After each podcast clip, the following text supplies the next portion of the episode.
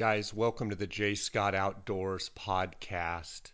I've gotten some feedback from the episode 80 of the Arizona Archery Elk Season recap, and some of the feedback was that people thought that uh, we did not have a good hunt, and I would just like to speak to that for a second. Um, hopefully, in these recap episodes, you understand and realize that just coming off of those elk seasons, uh, you know, all of the recap and the emotions are raw. And there are some things that uh, are discussed in the episodes that are just right off the cuff and just uh, exactly how uh, I feel or I felt at the time. And so, um, you know, we had we had an incredible time. Uh, 30 days of elk hunting in Arizona. Uh, can't get much better than that. Uh, some of the things we talk about in the episode with some of the human interference and such, I got some feedback on that. And all I have to say is, I think as sportsmen, we just have to watch how we treat other people out in the field. And it seems as this season was a uh, highlight or it brought to light a lot of things that uh, you know, it, it kind of all came to a head. And I just think it's important as these uh, Coues deer hunts are about to kick off in Arizona and some of these mule deer hunts and, and, and what have you, uh, late season elk hunts. Um, you know, guys, there's more to it than killing a big animal. Um, if that's all you're in it for, then, you know, the reality is probably just turn the podcast off and, and, and don't listen anymore because there's way more to hunting than inches. Uh, and even though I'm a big proponent of uh, being accurate and being able to field judge, you know, correctly and accurately and be able to, uh, you know, know what you're looking at and be able to score once the animal's on the ground, that's all great. Um, but guys, in, in my mind, it seems the older I get, the, the more important things are spending time in God's creation, spending time with your family and friends, uh, getting an animal down and getting meat on the table to feed your family throughout the whole year. And um, you can't eat those antlers, you can't eat those horns. And um, I, I think all of us need to take a little bit of a time and reflect on what is important. And I saw something yesterday that I thought was pretty cool. One of my friends uh, on Facebook said something about uh, he made a point this year he was going to make hunting fun again. And um, I can relate to that. I think it's important that we all remember why we're doing this.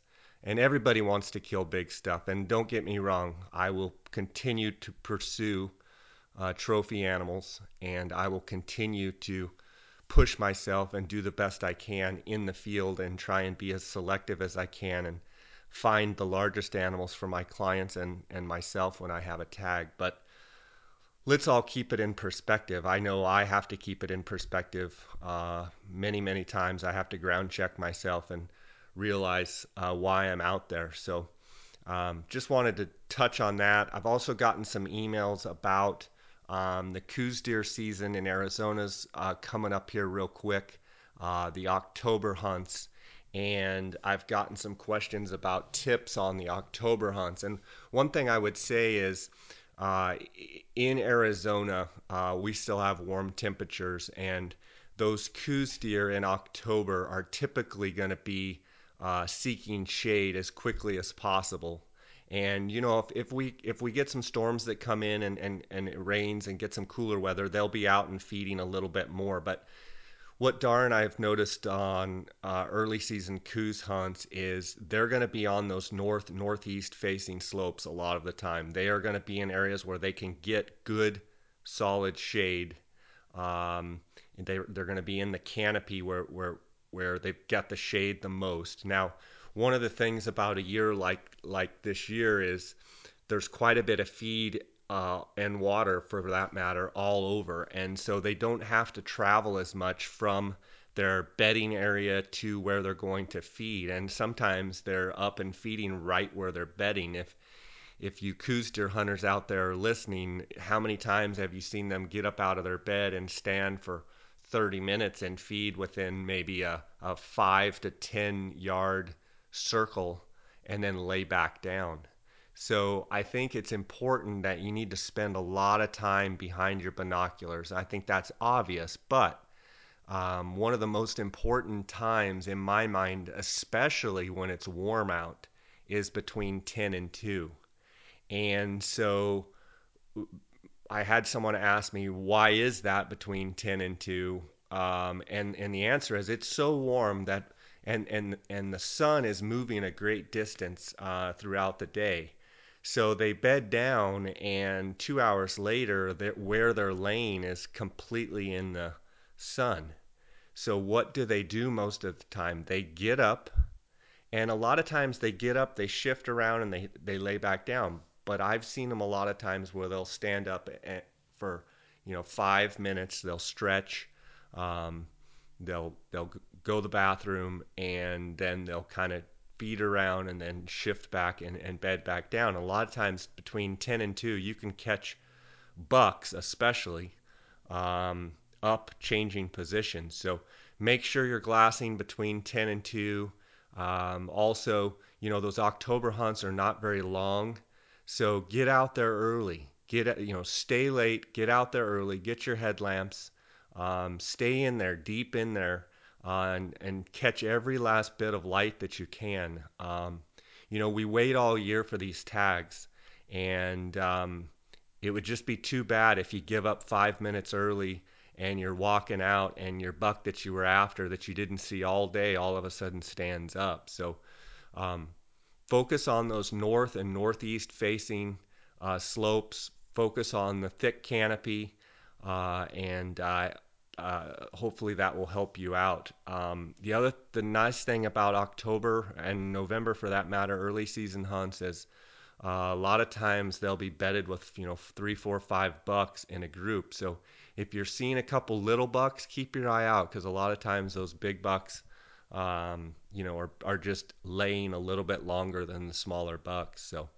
Uh, guys, I want to thank you for your support of my podcast. It's uh, it's it's humbling and completely overwhelming uh, how many of you are listening, and and I just want to thank you so much for your support. And I get emails and Facebook messages and Instagram messages every day with people with questions and people with comments, and I appreciate that so much and appreciate the support. And um, I I want to thank my sponsors, uh, GoHunt.com and um, DeadeyeOutfitters.com. Uh, their support has been so strong, and um, I wanted to remind you guys that uh, GoHunt.com Insiders October giveaway is a Coues deer hunt with Darr Colburn and I in Sonora, Mexico.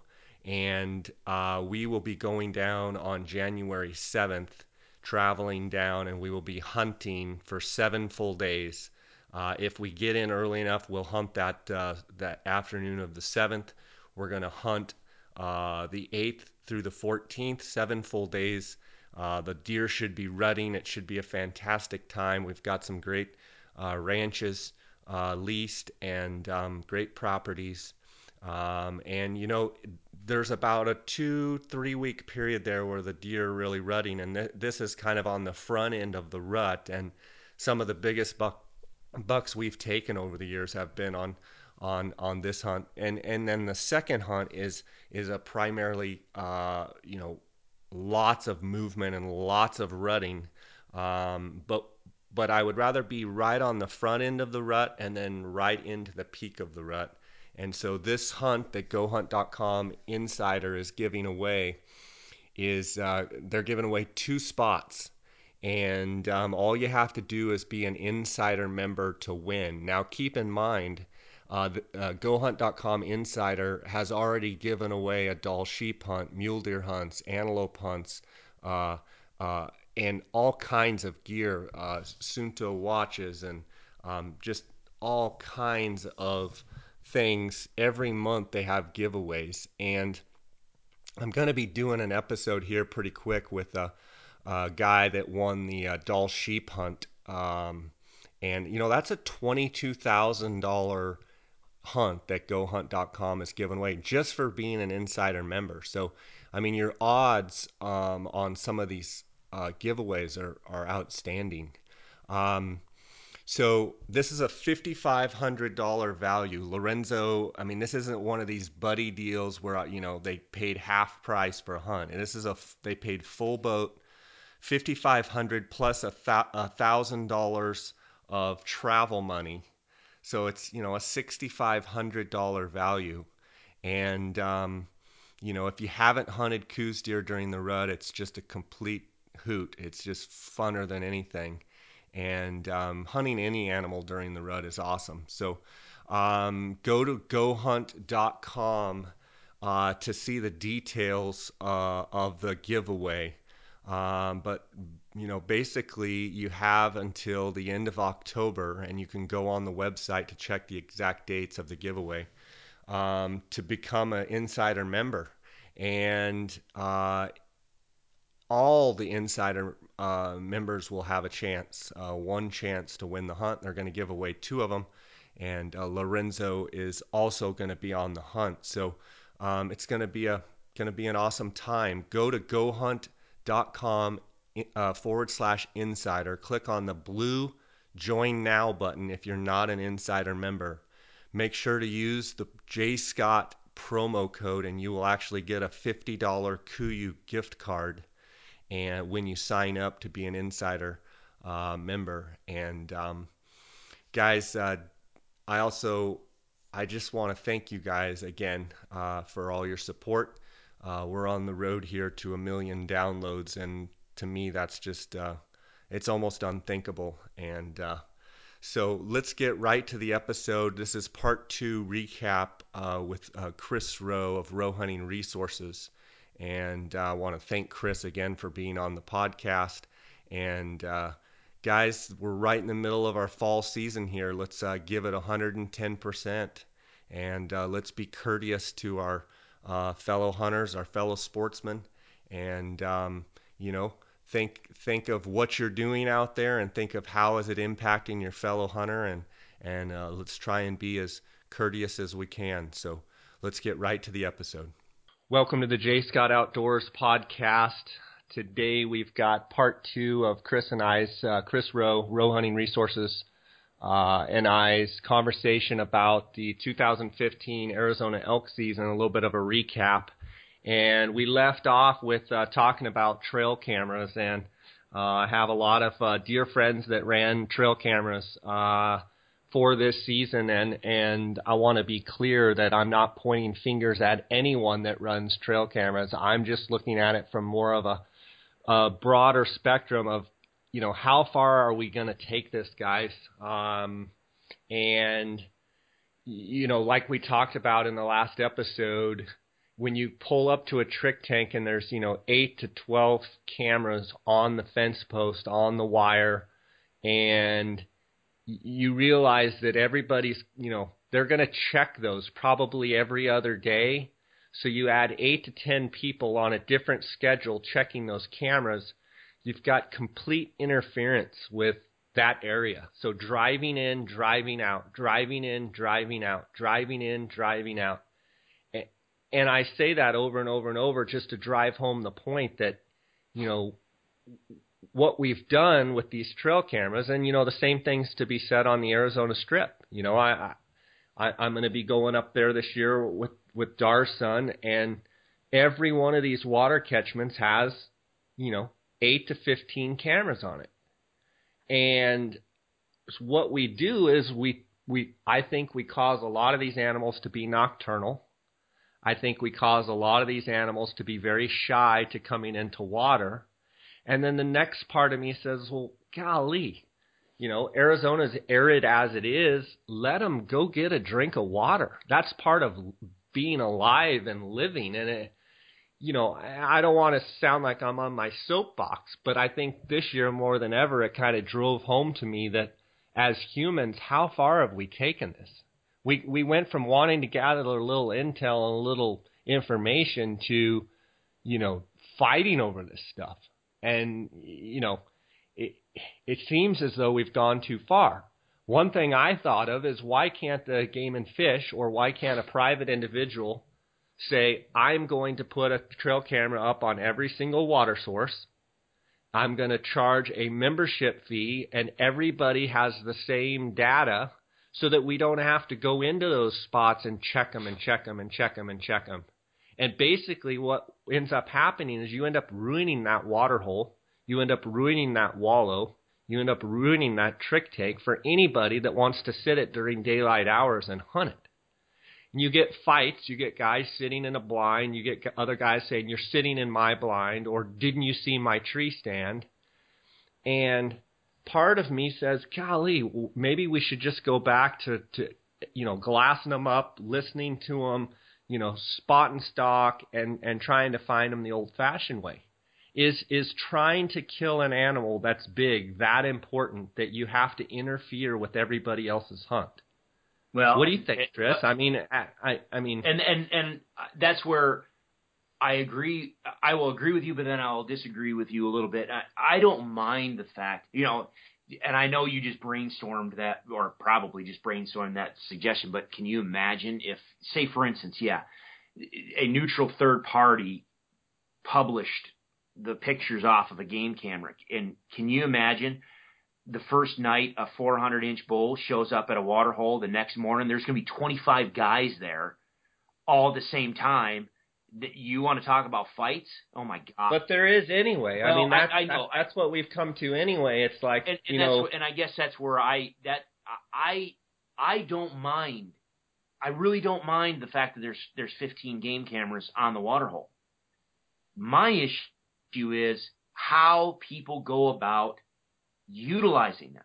Because what they don't realize is you don't, and, and I know, and this is another controversy, but you know, whether or not elk react to the sound of a vehicle versus react to the, the sound of you walking or the scent of you, whatever. If you're going to drive in to a water hole, that bull in, in Arizona, at least in this area, most of the time most of the water holes are not where the bulls are bedding. They're going to be bedding off a little ways from that water source. But if you're running a side by side, or you're running a four by or four wheeler, or you're taking your truck, you can hear that from a long distance away. Whereas if you're just sneaking in on foot, you're not going to hear that. And so I think how these guys are checking the wa- their game cameras is what is actually hurting them and and making it more difficult for them to actually capitalize on what they see in the game camera because every 18 guys go you know or 18 uh, eight guys going in to check eight different cameras on their four wheeler or side by side going in there that bull all day long is going to hear down at the water source. So no, he's not going to come in until it's almost dark. Whereas if they would just park maybe 100 or 200 yards or maybe a quarter mile from the water source, put the you know and sneak in on foot, quiet as a mouse, go in, check a card, turn around, and just sneak out. That bull never hears anything. He doesn't know any better. Now, obviously, if the wind is wrong and, and you're going in there and, and your scent is going around, but just by sound alone, if people were going in and sneaking in, checking it, sneaking back out, A, that would do wonders. But people don't. People are lazy. They're going to drive their four wheeler in because the argument is, well, that you know, the elk are used to hearing vehicles. No, they're yes, they are used to hearing vehicles. They are not used to hearing 18 million vehicles all day long for three weeks. Yeah, you're going to hear vehicles in the summer, occasionally here and there, here and there. But come season, the the amount of vehicle traffic just goes through the roof exponentially. And it's all summer long, you don't have 18 vehicles going to the stock tank. They're running the main roads. The elk get used to a predictable pattern of travel on the main roads where people are going from point A to point B, not into these little back, you know, hidden areas and dead end roads and these little out of the way places. So if people would just change how they check these cameras and when, and again, I'm I'm telling you, and I and I don't know who it was, and I'm I'm not trying again. I'm not throwing stones at anybody in particular because I don't know who they are. But to me, it seemed like there were actual people in there that were not hunting, that were purposely going into water sources during prime time hours, or they're driving down through feeding areas, they're driving through valleys, or they're going through these areas in prime time hours. You know darn well that you're disturbing those elk, but you don't have a hunter in there. Well, there might be someone else hunting there. So Yeah. I, I think that I think it did really get into a situation of combat hunting where as long as I get mine, I don't care what I do. But the problem is, is what I think people don't realize is, say I'm I'm a I'm not even an outfitter. Say I'm a, I'm I'm a person that has a tag, and I have five of my buddies come down to help me. And throughout my hunt, my five buddies go out and they do all these game cameras. Well, if someone finds, if one of my buddies finds a good elk on one of these in one of these areas, if my buddy for the past week has been in there disturbing things eight ways from Sunday, when I do find that animal, me going in there to try to get that animal is going to be so much more tough, more difficult. I think they're shooting themselves in the foot. Yes, you, you ran a game camera. You know what animal's there. But now you just made it 10 times harder to kill that animal. Yeah. And and I think I I think what I think with all that being said, with the Grand Canyon National Park on the north boundary of Unit 9, I think Monty's uh, top 25 list, that alone is an exact example of human interference, human pressure causes animals to change their pattern. They're already changing their pattern also because of, of moving after they go hard horned. But I would bet that if we collared a bunch of those bulls that Monty was looking at, a bunch of them would be on the park. Why? Because they don't get interfered with in the park. They've got sanctuary area where they don't get, you know, there's not every Tom, Dick, and Harry chasing them. Well, and and I would say we don't even have to collar them because that's why I stayed extra days after the season ended. Now, I you know that's that was the thing that for me kind of was a bummer. I I needed to get back here and get ready for whitetail season in, in Kansas. We've got hunters coming in, and so I've got to get tree stands up and I've got to find bucks and blah blah blah. So I had to leave. I had to get back here to start getting prepared for for my whitetail stuff. But uh, the season ended. What what was the day the season ended? Uh, October 1st. Okay, there you go, October first. So I stayed, uh, what, four or five days? Uh, yeah, something. Anyway, I just got back, so I stayed uh, a bunch of days after the season closed. And I'll tell you, you're absolutely right. You know, we a lot of people spent some time, especially those last several days, up along the the boundary of that park, trying to see, you know, just hearing what bulls are up there and, and finding what activities up there. And yeah, most of the bull, most of those elk were bedding up in the national park. And when the when the national park had moisture, when it had water, they never left it. It wasn't until the last several days of season when everything really started drying out. I think the water started drying up in the park, which made elk leave at night to come out into the into the into the national forest, into the public land, go get water. But again, by the next morning, they were already in the park where we can't go by by shooting light. Well, I can tell you, I spent those next several mornings and evenings up along that park boundary because I did specifically say, and I told you this, I want to see how fast things change. For instance, one thing that I've seen with whitetails here in Kansas is if you go in and you significantly disturb a, an area, say you know you have a whitetail buck and a group of does usually utilizing a certain area. If you go in and significantly disturb it, and then you, you remove yourself from that disturbance, if those animals leave, if it's a good area and that they want to come back, it usually takes about three to five days for that those animals to come back to get into a cycle and, and actually be there. So three to five days. You disturb it, they're gonna leave. It's not for another three to five days before they're gonna come back and you have another opportunity at them. I wanted to see with the elk, okay, we've had this disturbance. We know that a, just a pile of animals went into the park where they can't be chased, where they had sanctuary. They had food, cover, and water. There was no need for them to leave. how long does it take for them to move? Now, granted, we had the park part started to dry up, and so they had to leave and come down into the national forest to get water. The question I had was, are they going to go back to the park and bed, or are they going to stay in the national forest part? Because there's great bedding area all through that country. Well, it did not take three days. Within a day, boom, we had elk bugling behind camp, right on the main high, main road that had all the camps Within a day, all those camps were gone. And that night, elk started bugling. The next day, they were really bugling, and literally within the, the I mean, almost immediately, once the pressure was released, those animals started coming out of the park, and they didn't go back to the park. I I found elk all over that northern end, and elk they they just didn't go back to the park. They stayed. So you can yeah and they're probably rutting like crazy right now because nobody's bothering well and that's i mean exactly i mean but but now they can go back to being relaxed and being in places where people could actually chase them you know that to me told me this was not a population dynamic issue. It wasn't an age class issue. It wasn't a, a sex ratio issue. This was a pressure issue. Yes this area has a bunch of roads. Yes the elk are used to you people traveling the roads. But what they're not used to is all the excessive pressure in all these little out of the way places constantly, and it just simply pushed them into the national park or into the reservation or wherever, push them into those places where we can't go as public land hunters. We can't go there. But literally, as soon as the pressure was off, boom, they bailed right back out. You know, one of the things that I would, you know, people will just hate this comment, but I don't really care.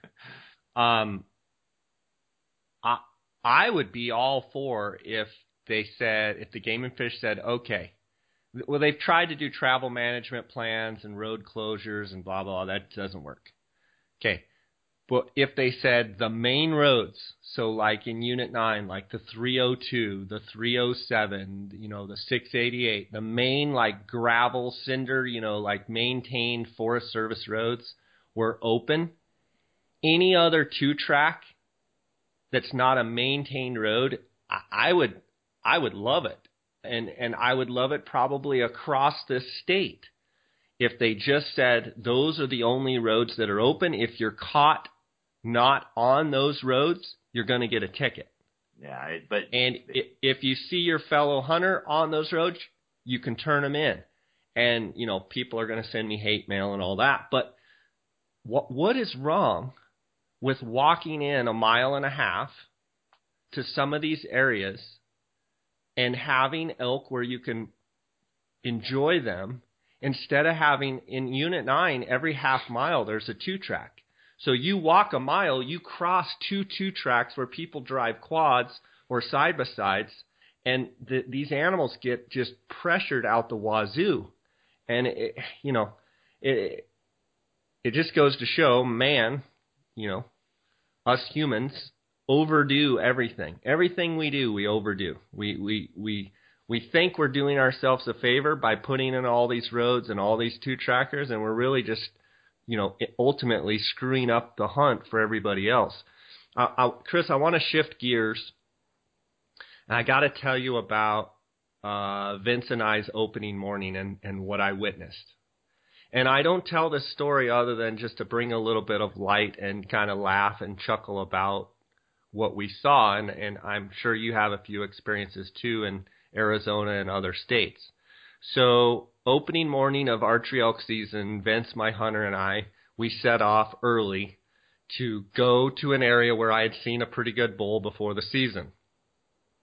We parked back about three quarters of a mile and we walked in the dark, no headlamps, walked in the dark, and got to the meadow, so to speak, the area where I had seen a good bull in, in my scouting. And we're sitting there, and the elk had kind of bugled a few times, and a truck pulls up. This is no joke. There's a road that we can see maybe 250 yards, eh, 200 yards away. The truck pulls up, does not turn off his headlights, does not turn off the truck, and is standing on the brake. So it's pitch black dark. You've got red lights out the back, you've got the headlights out the front, and the truck is running. Rolls down the window, sticks the bugle out, and goes, doodly doodly. Listens for maybe a 10 count. Nothing. Sticks the cow call out. Listens for maybe a 5 count. Brake comes off, red lights go off, boom, boom, driving down the road. And Vince looks at me and he says, Did that just happen? I said, Oh, yeah, welcome to Arizona. Not more than two minutes goes by. A side by side four seater Ranger or something of that matter pulls up on the same road and literally stops in the same spot. Does turn the machine off. The headlights are still on. He's standing on the brake, so the red lights are flash, you know, shining, and hits a FoxPro. Nothing answers.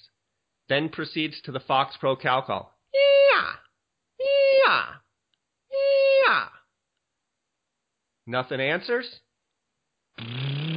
Starts the machine up, drives off. That happened all within a matter of five minutes we sat there in the dark listening. About two or three minutes later, the bulls started bugling. And Vince was just like, I can't believe that just happened. And I said, you know, that we, if we should have videotaped that. I mean, you can't make this stuff up. The guy is bugling out of the truck and the truck's on. Yeah. Then the the side by side pulls in and the lights are still on and he's bugling.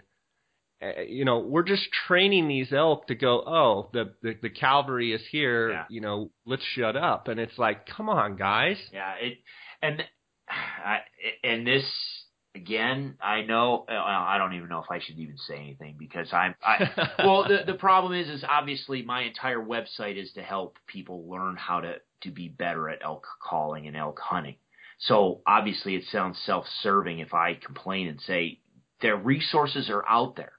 You, I mean, if if someone wants to, I don't know. I don't know. I I I saw the same thing, man. It just it, I don't know if people expect Unit Nine to be or, or Arizona to be different. You know, there is. I, I will say there's there is the stigma, not stigma. Maybe I don't know. Maybe, just expectation that oh, Arizona is stupid. Oh my gosh, there's so many bulls and they're screaming and they're everywhere. Oh man, you can just drive down the road and they're bugle. Okay, yeah, that might be the case, and and I can I can say that might have been the case in the past. I don't know. We'll see because you and I talked about how many tags they've given out uh, in Unit Nine in these past several years, and, and kind of the difference in management philosophy that Arizona has for it. But that may have been the case in the past, but just because, okay, th- this is the other thing too that people need to realize. Just because you heard a bull bugle from the truck on the road, number, number one, does not mean that A, that was a good bull, big bull, and number two, does not mean that once you turn the truck off and you go after him, that, oh, you're going to be able to get on him and kill him he that bull number one we've said this I, we've said this how many times I've said it and I've got video footage and you saw it this year. Well, how many times did Vince and his hunter and his buddies say this where you heard a bull and it sounded like just this little squeal? Oh, that sounds like a small bull. I don't want to go after it. And then it turns out that's a 360 bull. Or vice versa, you hear this bull and just just this huge growly roar, and you get in there and it's a five by five. So you cannot necessarily tell the size of a bull by his bugle. So if you if you're parked on the road and you stick your bugle out the window and you bugle and all of a sudden a bull responds, a it you don't know if that's a, a mature bull or a young bull. It could be just a young ignorant bull that's like, ha ha, yeah, I'll respond to you. Okay. Number one. Number two, Sometimes the reason why the bull bugled is because his cows are leaving. the cows are like, uh oh, it's time to go. We need to get out of here. And the cows start going. The bull's like, uh oh, where are my ladies going? Meow. He's gonna scream after his bu- after his ladies because he's wanting to keep up with them. He wants to let everybody know where he's going, and he's gonna be following those girls. But by the time you turn, you park your truck, you turn it off, you get all your stuff ready, you get your gear all lined up. That bull is headed out, not because the bull is doing anything, but because those cows are saying, we are out of here. We're done. We're gone. Bye bye. And now you're on a chase for the next mile, two miles of over hill, over dale, trying to keep up with them. When if you had just turned the truck off down the valley a little bit, or even if you just stop there, turn the truck off, go, just go dark, just turn it off, turn the lights off, and then just sit and don't say a word. Turn it off, shut up, and then let things settle down. Boom. There's, like you said, okay, several minutes later, boom, a bull bugle's over here. Okay, there's one. Oh, there's another bull bugle. Oh, there's another one over there. Okay, there's another one. Okay, I can hear some hoof tracks in the, in, you know, going through the rocks and the sagebrush. All right you let things to settle down, just sit silently, you will hear things start talking without as much disturbance. And it just, again, it goes to how you do things, not that you are doing things.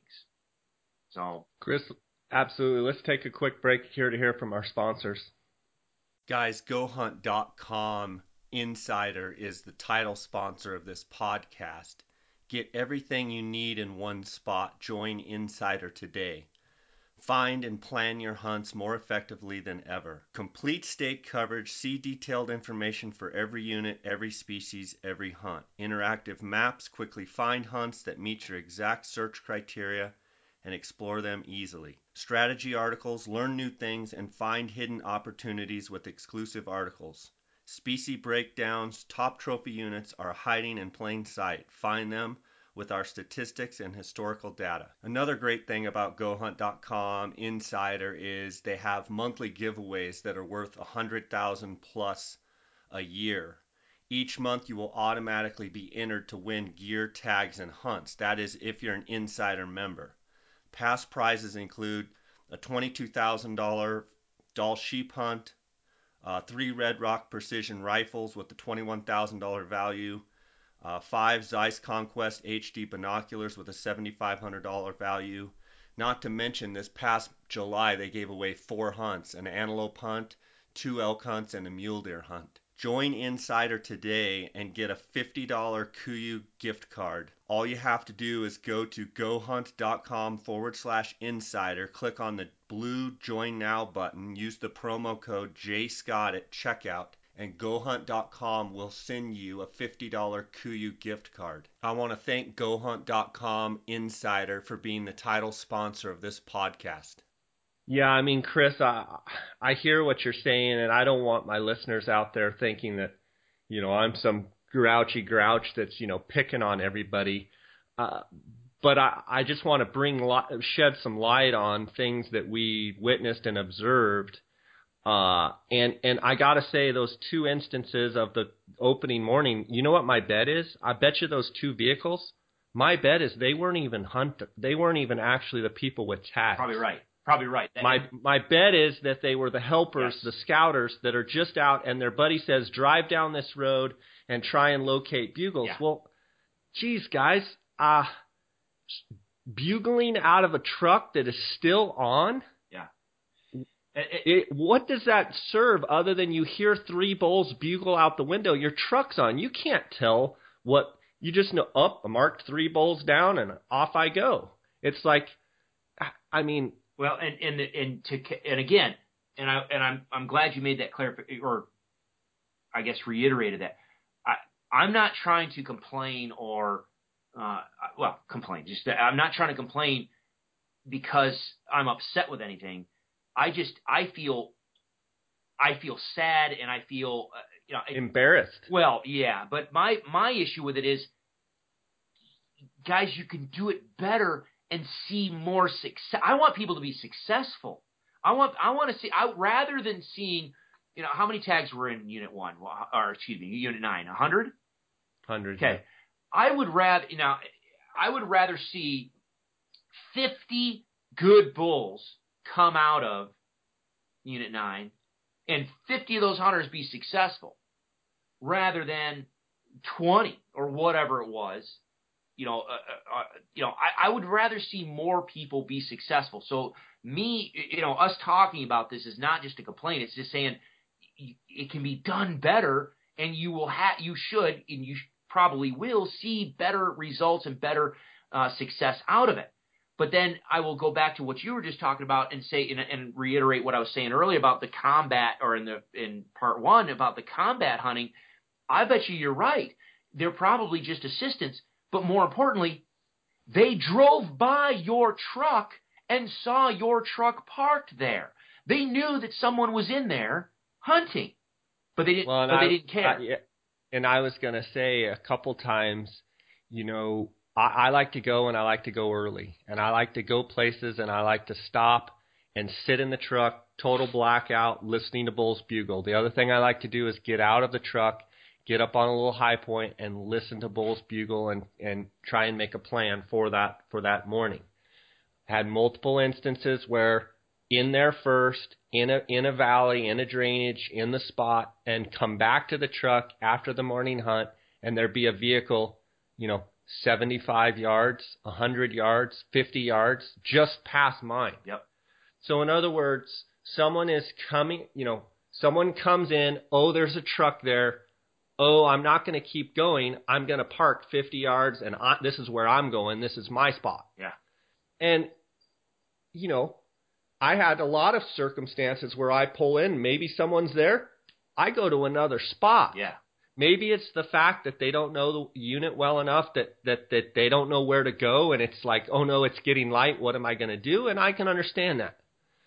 But guys, come on. If a truck is in the spot, you don't go 50 yards or 100 yards past them and park. Period. You do not do that. Yeah. No. I, And I saw it. My cousin had it happen to him, and it happens over and over and over. And uh, honestly, is it the fact that a people don't know that you don't do that? B they don't care, or C they're just going to hunt there right over the top of you whether you like it or not, and they figure, well, I'll pressure him and that guy will leave. You know, and it's like, how bad does somebody want to kill something? So does it? I mean how far has man gone that you want to kill something so bad that you're willing to just screw up somebody else's hunt? oh, I guess maybe I'm cynical, but like bad, like far. I I think I mean I've seen it, um, and I've talked to other people about it. You know, I I really think nowadays with social media, it, is all about the grip and grin. It it it, uh, it comes down to I just need my picture with a big animal so I can be somebody. I, you know, I don't remember if you and I were talking about it, but I remember as a as a kid in college, um, going hunting with guys, and, and there was a guy that literally, you know, he he just he would just get a bullet in him. That's it. His philosophy was either get an arrow in him or get a bullet. It doesn't matter. Just hit him, and then track him and follow up, and just keep keep shooting until they stop moving. And he wounded animal after animal after animal, and you know he'd come back to back to the dorm room. He'd be like, "Hey, I, I hit a deer. I need help, you know, tracking it." And you know, the first time you're like, "All right, cool, let's go," and we all go. Not don't find the animal. There's no blood trail, and so a couple days later, hey, I hit an animal. Uh, uh, help me track it. And we start going, well, wait a minute. Okay, well, we'll go help you this time. Well, that's all he would ever do. And so, but he, all he ever wanted to do was just, uh, I just need to get a, you know, get a picture. Well, he was shunned. I mean, we, nobody would ever go with him, share information with him. We just, he was the most unethical, just crap hunter that nobody wanted anything to do with him. Well, the problem is we knew the backstory. We knew the quote unquote the behind the scenes of when he finally did kill a deer. It was a good one. We knew that there was five dead deer to that one one, one animal. Well, the problem is with social media these days that we don't know. I mean, I I don't know how many pictures I've seen where you look at the bull, the bull has his eyeball plucked out by ravens. It's bloated, its legs are sticking out, but yet here he is with you know the the guy's got a picture with with the antlers and he's like, you know, and he's got 687 likes on, you know, his picture. Oh, awesome bull, big bull, but wait a minute. you obviously yeah. lost every ounce of meat on that animal. Obviously, you made a bad shot or what. It doesn't matter. We we see we see the grip and grin. We see the picture, and they're a hero because they shot a big animal. And I think that's where some some of these people start getting lost in that, and they're just like, I gotta go, I gotta go, I gotta go, I gotta get mine. And the other flip side of that though is, you know, it takes what 15, 20 years of putting in to draw Unit 9 and some of these other premium tags. So there is a, a pressure that I think people feel that that they say I've you know I'm going to get mine dang it because I've put in for 15 years I've put in for 20 years and this is my this is this is my year I've got to make something happen well, yeah well and I think on the flip side of that though Chris is you know they don't need to screw up someone else that's waited 15 or 20 years for the same tag I agree I agree I agree. I'm just saying that's probably the mentality that's going into it. But eh, but it, I really do think it is. It's it's general society today where it's just you know consideration for other people is not necessarily high on anybody's list of priorities. So anyway, you know, I, I, we sound like we're we're sitting here complaining constantly, but I mean it is something that we noticed very very starkly, and I think it really did hurt a lot of people in being able to capitalize on some of the upper end bulls that were available for people to have. Yeah, and I, I think, you know, just coming off the season of 30 days, you know, we're both pretty raw because we just, it just, it's just like we just saw, you know, the battle was just fought and you ask us our, you know, our recap and it's, it's pretty raw. Yeah. It's pretty, you know, the emotions are raw and it's like right there. Uh, you know, I had a great time hunting with Vince. Uh, Vince was able to harvest his 33rd bull.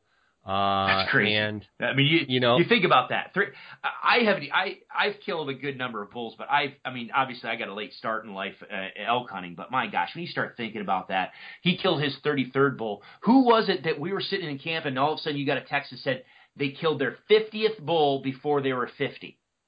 Yeah, so my friend Michael Park um, oh gosh, had had shot, I believe, with me in 09 was his 42nd elk with a bow, and he just he he, he made a goal that he wanted to kill 50 by 50, and you know he accomplished that goal. We got the text that he accomplished his 50 by 50, and you know That's crazy. Uh, our our mutual friend Casey Brooks, I think, has 65, and you know he's only 50 years old or 51 or two years old um, as well. And uh, you know, but I, I, I, it was very refreshing hunting with Vince um, because uh, you know when he shot his bull. Um, so the evening, the twelfth evening of the hunt, um, we had gone out and it was like 5:30. We hadn't heard much. Um, and we heard a bull, and and and we call I nicknamed him the night before the wolf because he was. This is how his bugle sounded, and I'll play a clip for you guys. Um, I'll pull it off here and edit it in, but so the bugle was just like this.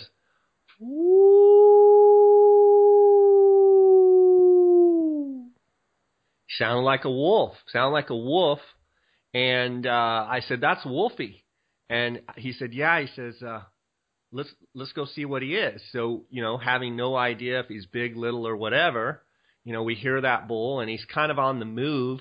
Um, he's quite a ways out there as it is, and so we're moving, moving, moving, trying to catch up with him, and he's moving, and he he kind of joins in, and uh, some smaller bulls start bugling, and um, so anyway, the, the the Wolfie bull was kind of out on the outskirts, and I told Vince, I said, I'm going to stay here and keep him bugling. You slip in there and you know see what he is. So I'm messing, kind of just keeping the whole group calling, and these two smaller bulls come in, and I kind of have a cool interaction with them, and I can tell the Wolf Bull is, you know, Wolfie's bugling and carrying on, and I know Vince is in there pretty tight to him. And um, as soon as the two bulls kind of moved off, I kind of moved right towards Wolfie to kind of put a little bit of pressure, thinking that if he thought we were coming to him, that he might, you know, close the distance. And apparently, he was about a hundred yards from Vince, and he was up on this ridge bugling like crazy, and he just turned when I started moving closer. He turned and just ran right at Vince and came into eight yards, and Vince drew back, and the bull kind of wheeled, and Vince just pinwheeled him. But um, you, you know what was cool about that hunt is is when I came up to Vince and was said, you know, how good a bull? What's he says? That was the 40th six point bull that I had in bow range. And Chris, it kind of floored me. Yeah. Because 40 seems like a big number. Of course, you know, that was the 12th day of the hunt. But it kind of floored me that, you know, here I am going through this hunt and honestly frustrated and kind of struggling mentally because we hadn't really gotten on the quality of bulls that I wanted to get on. And then your my hunter says that was the 40th six point bull I've had in bow range. I counted. And I'm sitting there thinking, who am I to measure the success of a hunt Yeah. over a number? Yeah. Well, and, and and and have the calling and interaction that we had and some of the great encounters that we had and you know Vince's buddy almost getting you know gored by a bull which the videos on my Instagram uh holding the decoy and having a bull just go crazy and you know so you know it really floored me when he said that because it was like 46 point bulls inside a bow range and here I've been I haven't found one over 370 and, you know, somewhat not bummed out, but like, dang it, where, you know, Yeah. how come I can't find a good one? And it kind of really brought things full circle for me and put things in perspective. It's the biggest bull Vince has ever killed. You know, he's tickled pink with it. Yeah. Sure, he, you know, the first morning, that same morning when the two trucks came by, he passed probably the biggest bull of the hunt that, that he had a chance to pass was a 360 bull first morning within 15 minutes of opening light. It wasn't the bull that I had seen that we were going after. I saw one that was around 370, but you know, he could have been done the first morning and yeah, he's got a 360 bull or he kills one on the 12th evening and he had 46 point bull. That's not even counting the small bull encounters, yeah. But he had 46 points inside a bow range. Well, and it doesn't. And the other thing too is that you're not telling is is just how epic that whole day was. You know, when we started out that morning, you know, that's we we had a just an incredible.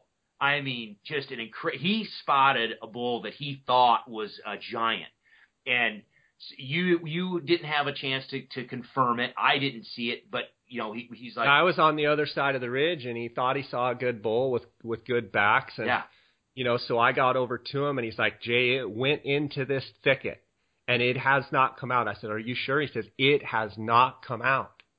And so I just put my binos on it and just, I mean, glued to that thicket. And then, you know, you you met up with Vince. I was able to get a hold of you, and you and Vince met up and went over there, and you called that bull right in. Turns out it wasn't as big as Vince thought, but it was bigger. You know, it, it was an it was a nice six point bull that came right in, and he's got great video of it with his iPhone at you know ten yards. Yeah. Well, and then so we leave that one.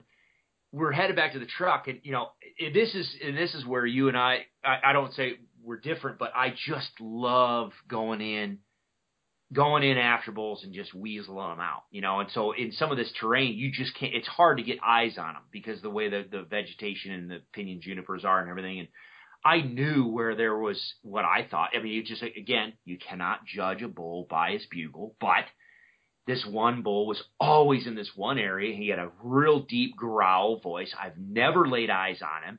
And so we, you know, we could either head back to camp or, It's like ten thirty, right? Yeah, yeah, It was like eighty degrees, ten thirty, and Chris is like, let's go. I've been hearing some bulls over here. Let's go dive into this pocket. And Vince and I look at each other like, okay, here we go. Yeah, I mean, normally, you know, you go out and you do your morning hunt, and then, you know, we were up at three o'clock in the morning every morning, and we're out by four, and then we're out early in the. So, I mean, you, when you talk about midday naps, my gosh, those midday naps are important because we're not getting to bed until like nine thirty, ten o'clock, so you don't get a lot of sleep, and so, you know, this point, you're like, all right, let's head back to camp, and I'm like, you know what? We've got to drive right by these guys. I, you know, I was up here in the morning. There was a bunch of bugling down. I said, let's just go.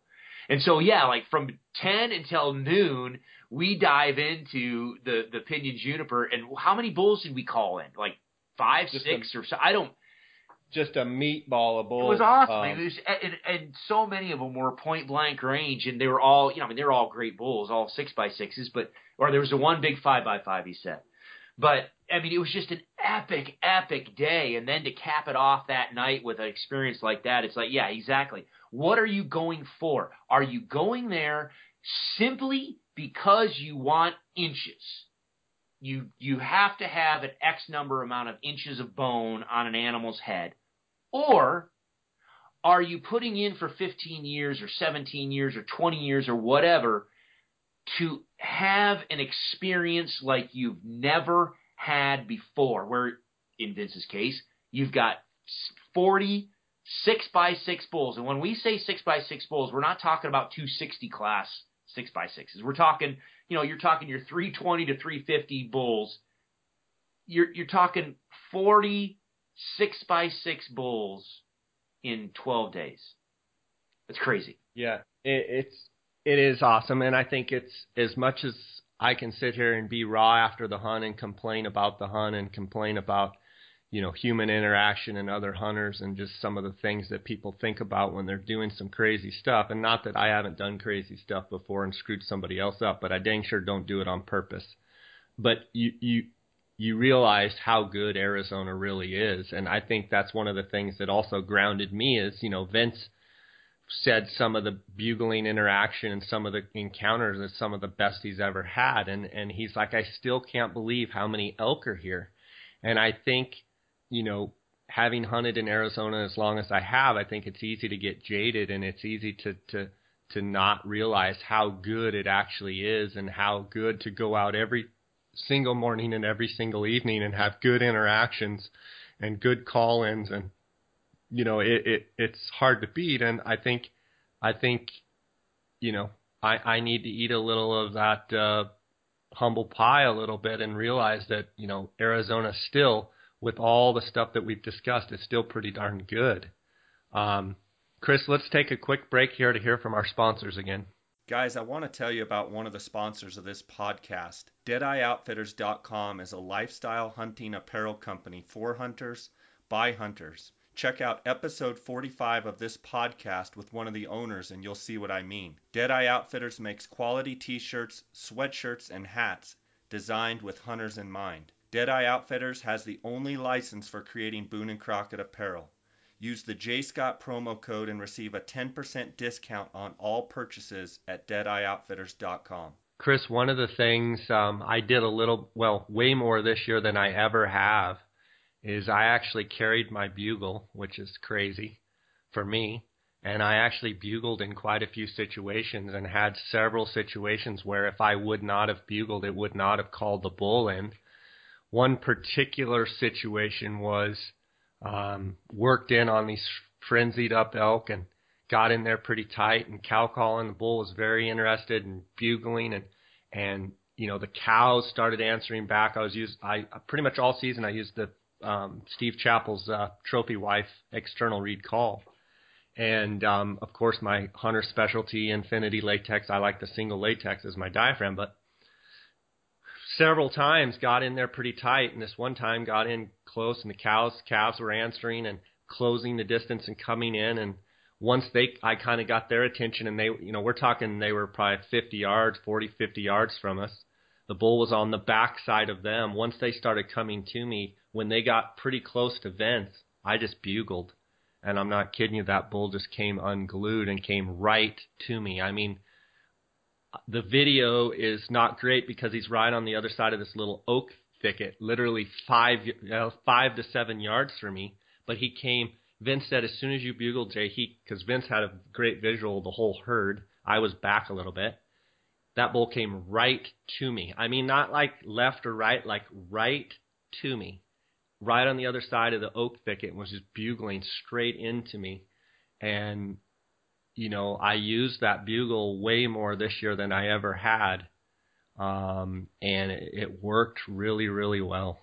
Well, and I, I'm looking at the time right now, but I don't know if, if we have time to talk about it now. But I was going to say one of the things that we probably should talk about, and obviously these next few years will will really tell, but that is what you're talking about right now using the bugle is something that normally in previous years is not something that, that generally is very effective. In, in this area, you know, it used to be that you could bugle and it wouldn't matter. They they might bugle back at you, but they're not going to come into a bugle. They, I mean, cow calls are are where it's at, and I think for the large part it still is. But I did notice this year as well that bulls were sp- starting to to respond and actually come in and investigate bugles where in the past they don't. However, we also talked about the fact that there it seems out me being a layman, just outside looking in and new to Unit 9, it seems that there are some changes in maybe the age class structure of the bulls and, and how they're splitting the cows up, and maybe even the number of cows that are in the unit. There's changes going on in that unit to where it will be interesting to see how our tactics need to change along with that in order to be successful. And I, and I think that'd be it'd be interesting to know your take on what you saw. I mean, the the changes that you saw in that in that area. Because the other thing too that I saw, I had the the opportunity to go with a number of different people um, out there this year, or and just observe other people.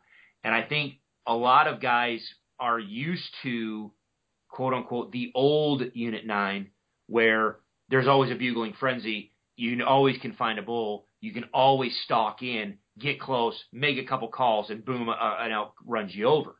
Well, there was a couple of mornings there where no, that's not the issue. Or there, not even a couple. There was a lot of those mornings. No, that's not the issue. You've actually got to. You have to go in there and work it and make something happen.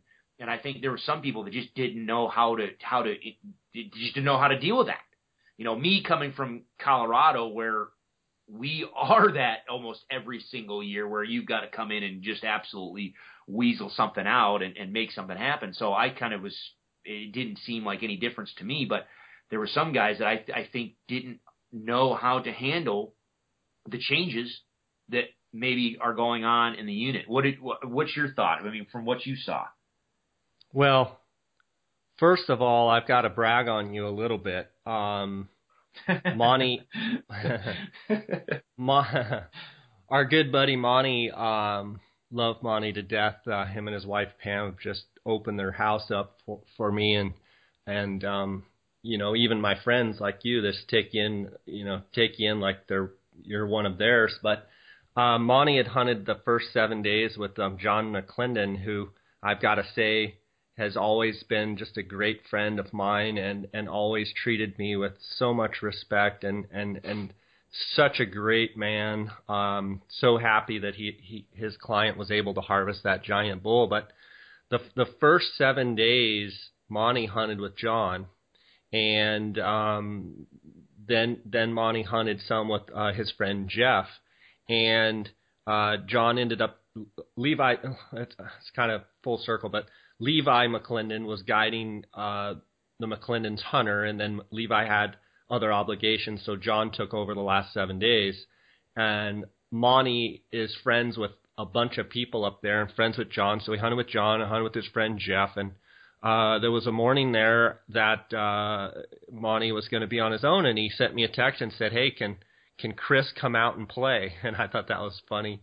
Uh, love Monty, and I said, "Yeah." Uh, Chris, Chris would love to go out with you. And so I get a text. I hadn't even talked to you yet. I get a text after I woke up from my nap about two o'clock, and it said, I had an unbelievable morning. Call me. So I call Monty, and he's like, That was crazy. That was crazy. I said, What? He goes, They ran me over. They ran me over. There were elk everywhere, you know, and and you guys went out in the morning and did you have seven bulls that you called in, or was it five? No, I think no, I think there were seven bulls, but the the thing is, I think five of them were like 340, 350 bulls. It was, yeah, yeah, it, and, yeah. It was. So I got to brag on you a little bit um, and tell you that you know it was great having you in camp. And one of the things that I learned is, you know, I I I used the elk elk module on Roe Hunting Resources, um, but it was also awesome to hear in person the assembly mew. I think one of the things that that I think I've been guilty of over the years is I know how to make a bunch of the sounds, but I don't really know what I'm saying or I don't really know what they're saying.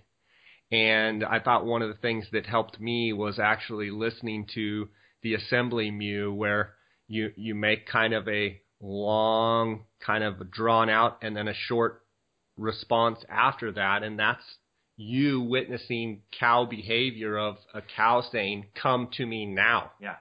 come here Yeah. It, and I used that a bunch, um, and I think it's helped me. Um, so you know, my hats off to you.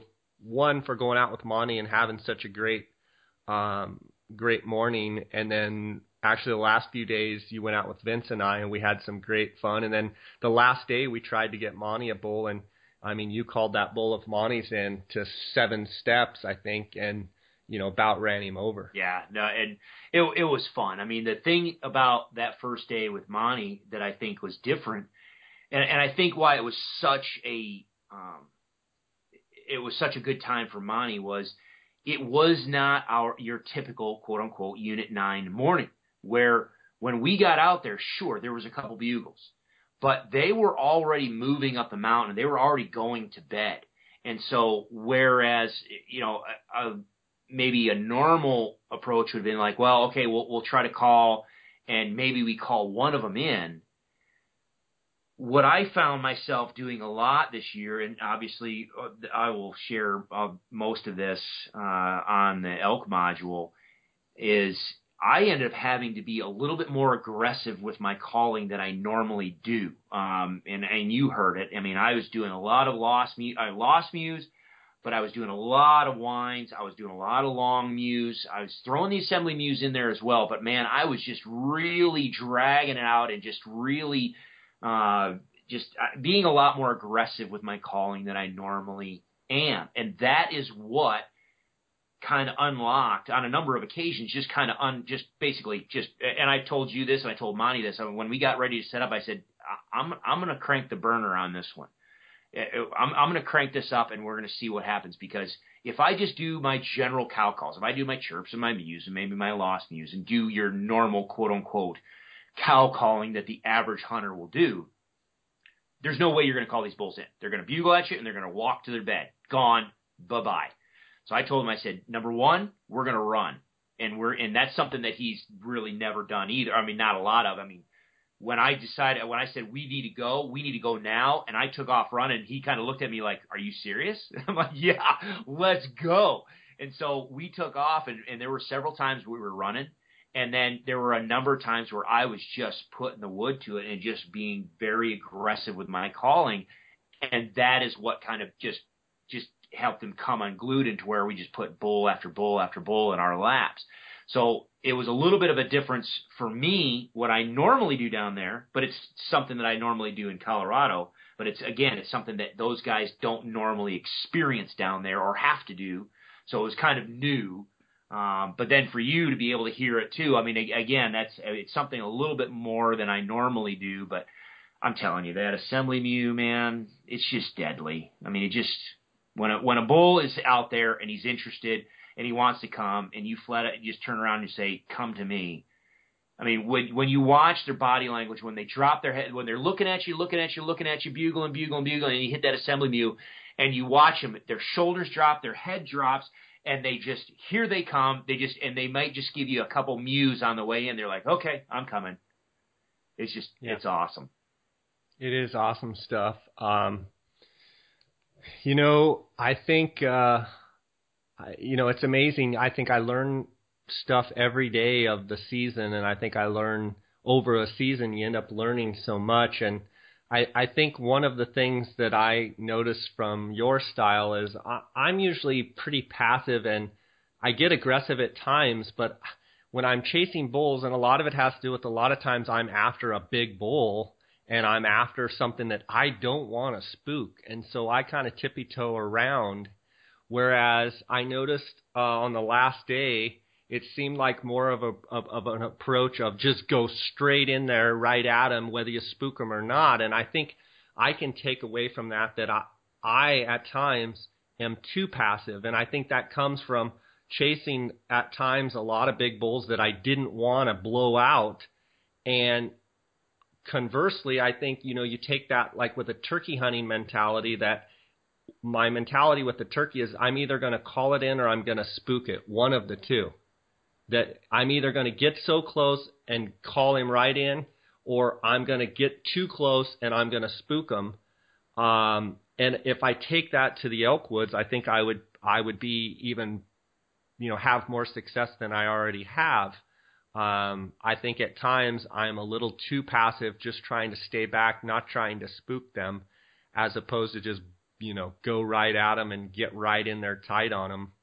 Um, and and just, I agree. I, I'm general, and again, I, I am generally that exact same way. And I will say that I ha- I know for a fact that I have not capitalized on opportunities that may have been there because I did not take I did not make take a, a more active uh, approach to the situations. But in this case, in a number of cases, this particular year, and I stress that this particular year in these particular areas, they would bugle, but they just were not going to come to you. And again, I think that was because we ended up in a situation. Now, there were times where you'd have bulls out there by themselves. They were, I mean, they were really, really nice bulls that just had no cows. They were out there by themselves. And so, yeah, we can call those bulls in.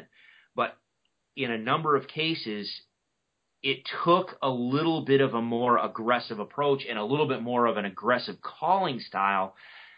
A, either to get that bull to finally break loose and, and come, or what I ended up seeing a couple times is it took a little bit more of aggressive calling style to actually get the entire herd to move your way and actually have all the cows and, and everybody come your way to where that bull finally felt comfortable enough to break in away from his cows, come in to check you out. So, you know, and and yeah. we talked about this, I think, on a previous episode where, you know, uh, was it last year, last year, or the year before, you were up in Montana with Jason Hairston, where it, it was all bugling. I mean, bugling is what was required in that area. And I think what people really need to take away from some of this is elk are elk. Behavior is behavior. Their vocalizations are their vocalizations. But the localized pressure from humans, the localized uh, the the age class ratio or the age classes that are that are in that herd, the sex ratio, the number of bulls to the number of cows that are in that herd, all the interspecific dynamics of the different populations are going to change how they respond to different calling techniques and tactics.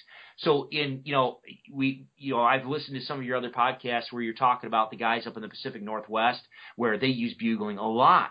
And they have to because of the terrain and the environment and the and the population structure that they have up there. Whereas cow calling works, they really rely on the bugling. Whereas in general, normal years, previous years down in Arizona, it was completely the opposite. You might use a bugle from a distance to get a response to so you know where to go, but once you work your way in, you lean heavy on the cow calls. And the same thing goes with me in Colorado. Most of the areas that I am in, I will use a bugle to get that initial locate, that, that initial contact to figure out where they are, but then I will sneak in and I will lean heavily on the cow calls. Every area is going to be different. And so if you have a full toolbox of tools and tactics that you can use, and then have the ability to reach in that toolbox and use whichever one you need to, you're going to be a heck of a lot more successful in a variety of different situations. Like you said, you generally in the past would lean heavy on the passive side, one tool set, if you will. I and we all can get ourselves into a rut, no pun intended, on what we feel confident in doing and, and how we call. I normally use what I call a targeted strategy lost mews, long mews, assembly mews, and whines mixed in, in there to add that kind of emotion. I know that I naturally fall into that tactic, but that doesn't mean that that tactic is always going to work in every situation. And so I think this year really opened the eyes of a lot of people that say, and wait a minute, something is different, something has changed. So now I've got to try something new. I've got to try a different tool to unlock the potential that is in front of me. So, absolutely. You know, um, before we conclude here, I just got to say the Steve Chappell Trophy Wife external, um, and I have the matriarch too, and it, I think they're both great. They're both phenomenal. And for years, I liked the matriarch, but this new trophy wife call, um, I think it's the best external I've ever blown. You know, Vince was like, Jay, those cows really love that call. And he, he, you know, a lot of times I would let him go up front and then I would be back calling, you know, 40 yards and wouldn't see some of the stuff. But he's like, you would call on that call and the cows, cows, they'd lift their head and he said they would walk towards you almost all the time. The cows would come to you. And, you know, I just want to thank Steve for making that great call. Yeah. Um, and I know you like like uh, his calls as well, and you know Uh, and, and I and I know Steve. And uh, number one, let me tell everybody, Steve doesn't owe me a dime, and I don't owe Steve a dime. I we we are friends, and I mean from previous uh, working with Primos, but literally, I will admit, and I'm embarrassed to admit this, that I dismissed those calls for years because I simply looked at them and I said, well, they're they're just like a hyperlip single. They're like a Primos hyperlip single. It's a wide reed, uh, the little castration band, blah, blah. It's it's like the hyperlip single. So I dismissed it. That was a huge mistake. I I. I just they have a different soundboard. They I mean, and we talked about it. They they are easier to blow. They take a lot less lip pressure.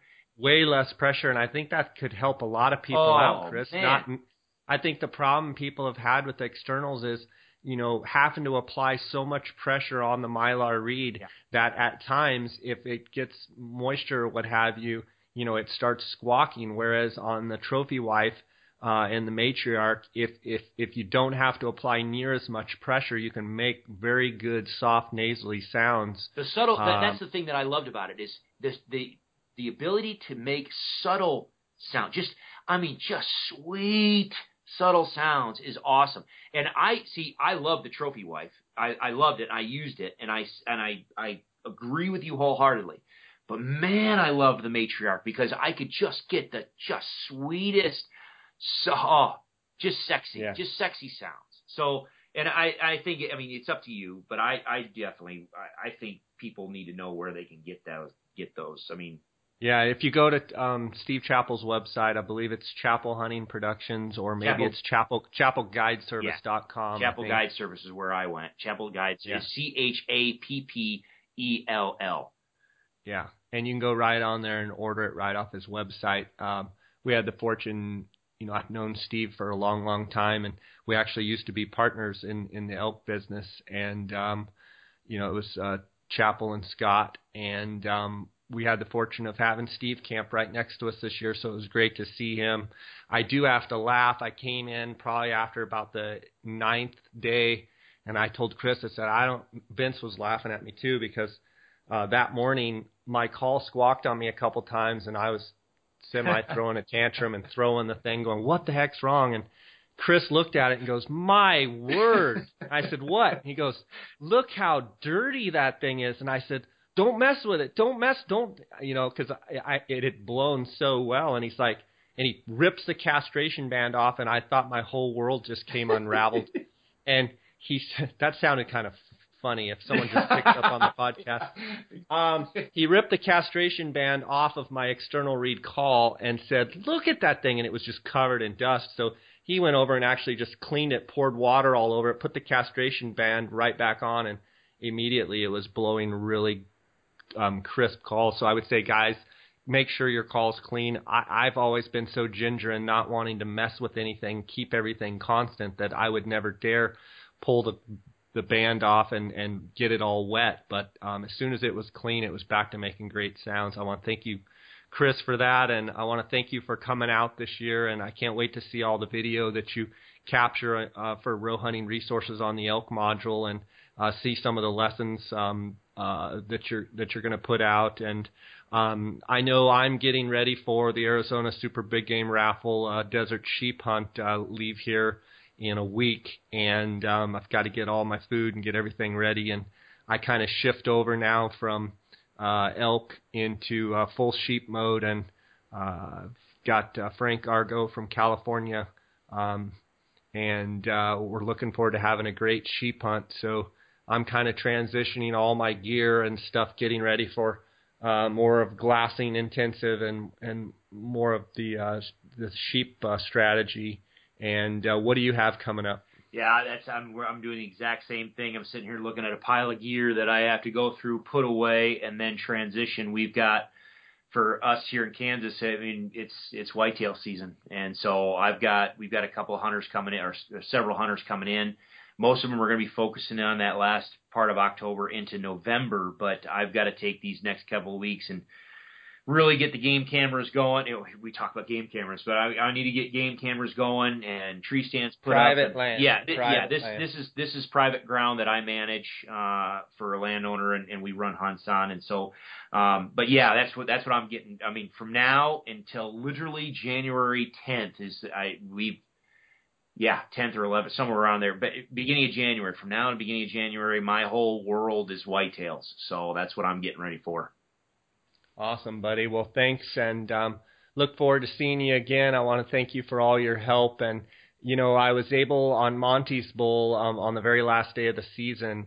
Um, I think I think we did something that people are going to really enjoy. I was able to video you pretty much in the whole boning out process, the gutless method yeah. of of Monty's elk, and um, I look forward to uh, us sharing that that video with people and um, want to give you a chance to uh, let people know where they can find you on Instagram and uh, Facebook, and obviously on your website. So, would you do that? Yeah, a- absolutely, and I appreciate that. Yeah, anybody can get a hold of me. Um, it's just Roe Hunting Resources, R O E, R O E Hunting Resources, all one word. And so, yeah, uh, we're on. I'm on Instagram under that, on Facebook under that and the website is just roehuntingresources.com and we have that elk module it's just all educational videos it's the largest online educational library video library i think ever assembled and, and we're just constantly making it grow and all the stuff that i've done this past year uh, that i've got video footage of will go into that elk module for this next upcoming year and so, and as always, uh, if you guys are listening to the this podcast, if you guys want to subscribe, uh, we'll do a 20% off uh, code for you. So just type in uh, J Scott Podcast, and it'll knock 20% off of that for you. So yeah. And and so Chris, um, you've got your subscription, which covers elk, uh, deer, and turkey is I believe with with the discount is forty dollars, and uh, the elk module alone is it twenty dollars? Yeah, with the discount, yeah, elk module itself is a three month subscription, and it's twenty bucks, and then the annual full access annual subscription it unlocks everything is, is with the discount it'll end up being forty dollars. So. Yeah, and it was nice to have a bunch of people actually uh, we ran into in in Unit Nine. Uh, say, "Oh, I'm a I'm a Roe Hunting Resources uh, subscriber," so that was pretty cool to see that you you know you've got a lot of people out there that stop by camp that yeah. that uh, have have found it to be a great resource like I have. So yeah. Um, well, buddy, um, thanks for everything, and God bless you. And I'll be uh, bouncing you some videos uh, back and forth, and um, keep me posted on how your uh, deer hunts are going. We'll definitely do, and thank you as always for having me on.